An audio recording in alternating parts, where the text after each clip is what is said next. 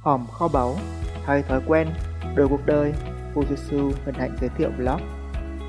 Cách từ chối khéo léo mà không để lại sẹo, hay nghệ thuật nói không.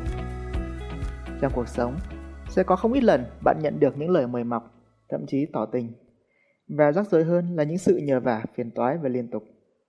Chúng có thể là cơ hội, cũng có thể là cái bẫy gây sao nhãng, lãng phí thời gian, thậm chí tiền bạc của bạn.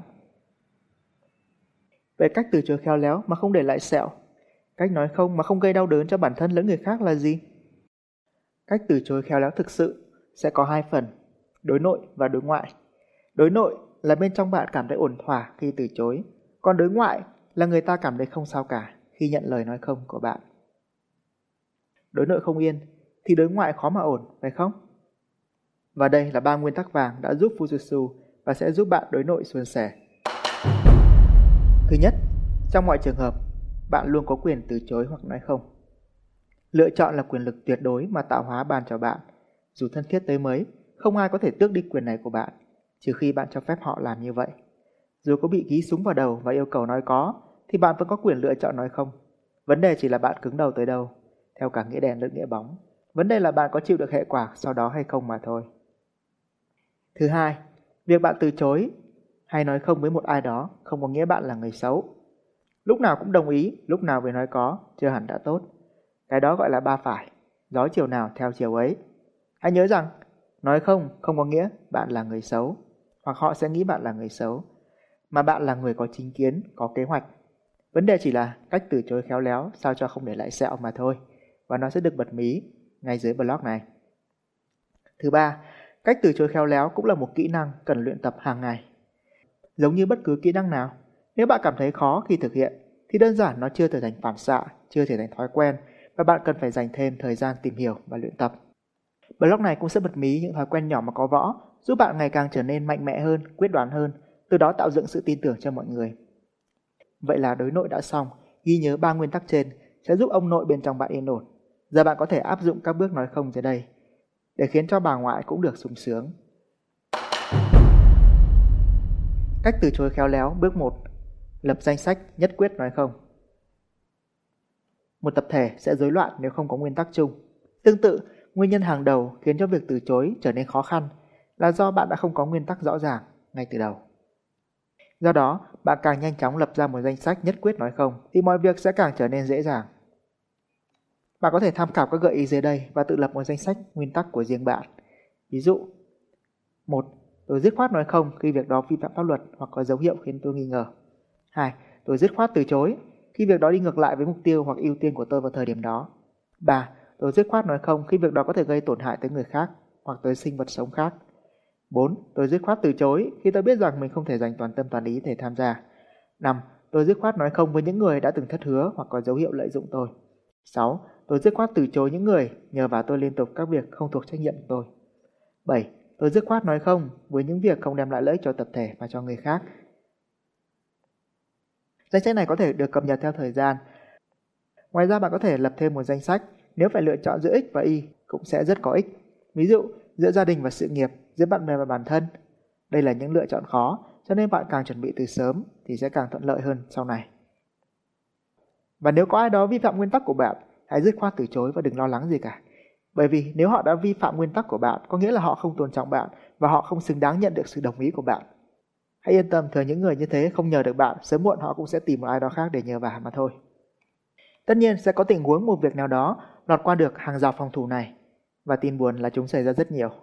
Khi ấy, nếu bạn muốn nói không thì cách từ chối khéo léo là gì? Hãy cùng đến với bước 2. Cách từ chối khéo léo bước 2. Đừng nhận lời vội, đừng từ chối vội. Hồi còn đi làm, có một mẹo đã cứu tôi rất nhiều phen. Đó là mỗi lần ai đó hỏi tôi có rảnh để làm việc gì đó hay không, thì tôi luôn trả lời, Ừm, việc này quan trọng đấy, để mình xem lịch đã nha. Sau tôi rút di động ra để coi lịch. Thói quen này tuy nhỏ mà có võ và đem lại rất nhiều lợi ích cho bạn. Thứ nhất, nó tín hiệu báo cho người ta biết bạn là người làm việc có kế hoạch, chứ không phải lúc nào cũng rảnh rang mà vác tù vào hàng tổng.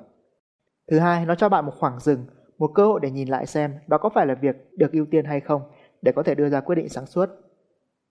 Thứ ba, sau khi xem lịch mà bạn trả lời rằng bạn sẽ sắp xếp để giúp họ, thì tất nhiên thời gian của bạn dành cho họ sẽ đáng giá hơn là bạn nhận lời ngay từ đầu.